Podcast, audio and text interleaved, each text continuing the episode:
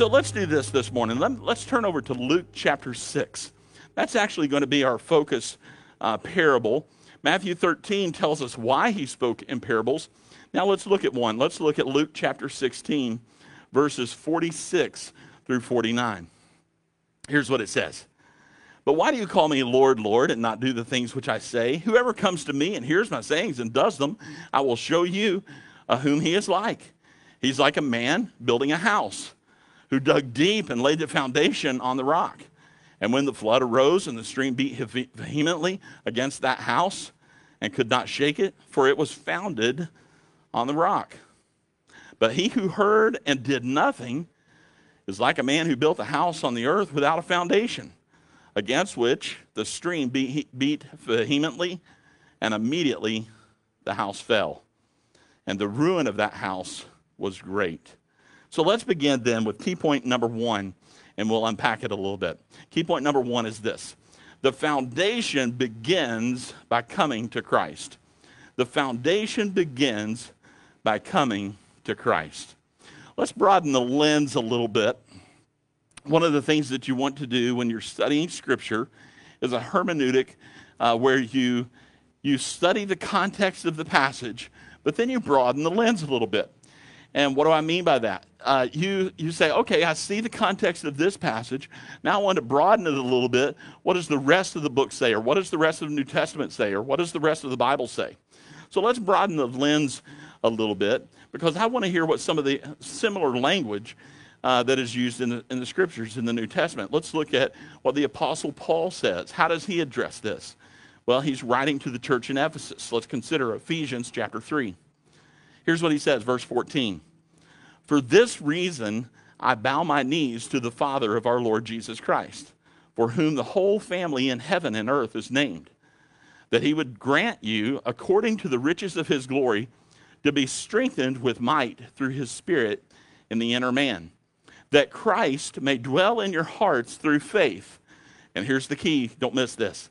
"That you, being rooted," that's a horticultural term, "and grounded," he shifts now to an architectural term, "that you may be rooted and grounded in love, may be able to comprehend with all the saints what is the width and the length and the depth and height, to know the love of Christ which passes knowledge, that you may be filled with all the fullness of God."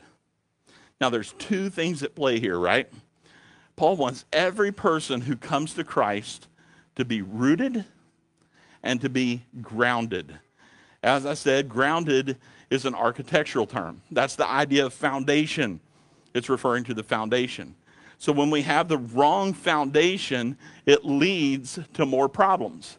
If you think of it this way, I'm sure you're all familiar with the Leaning Tower of Pisa. 850 years old.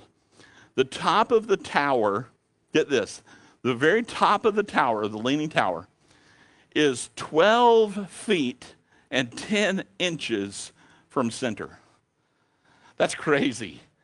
12 feet 10 inches from center of where it should be.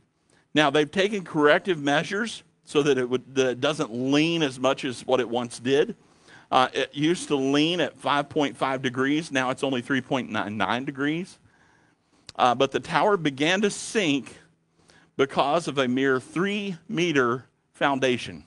That's all it had, a 3-meter foundation. And it was weak, unstable subsoil and a design that was flawed from the very beginning. In fact, it took over 200 years for them to finish the building because the building was so unstable because of its foundation.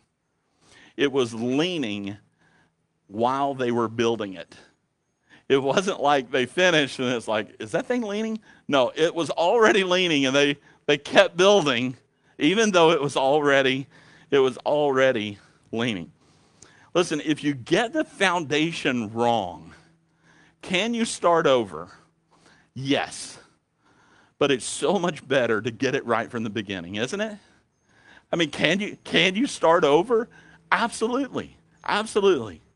But it's just so much easier when you just build the right on the right foundation to begin with. So there's a lot of people who try to build their foundation of life on faulty ground. Some try to build their foundation on money. I'm reminded of a quote of Jim Carrey, the comedian. He once said this. He said, "I think everybody should get rich and famous and do everything that they've ever dreamed so they can see that that's not the answer." If we build our life on the foundation of chasing money, success, and fame, it really doesn't bring fulfillment. It doesn't lead to God's blessing of purpose. So having Christ dwell in your hearts through faith is really foundational to the gospel. If the foundation does not begin with Christ, then we will not be able to understand, as Paul said, the love of God, which is beyond comprehension. Did you catch that? Let's think about that for just a moment. Let me read it to you.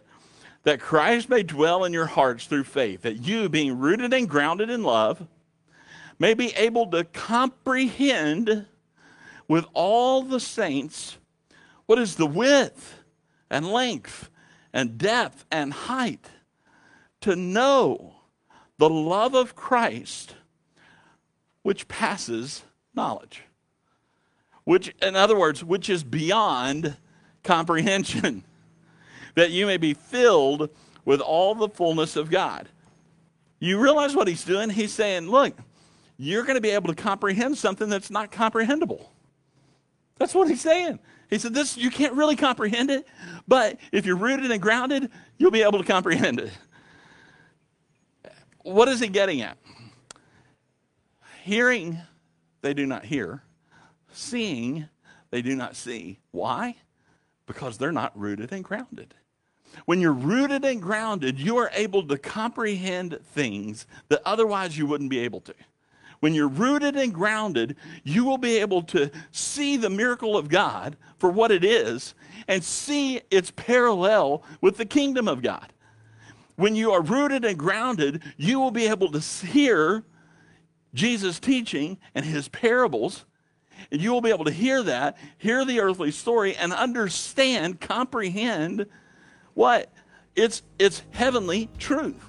We will be able to comprehend those. We will begin to understand the love of Christ, which is beyond comprehension. So, the real question then is what? Have you come to Christ? He's the beginning point, right? He is the beginning point.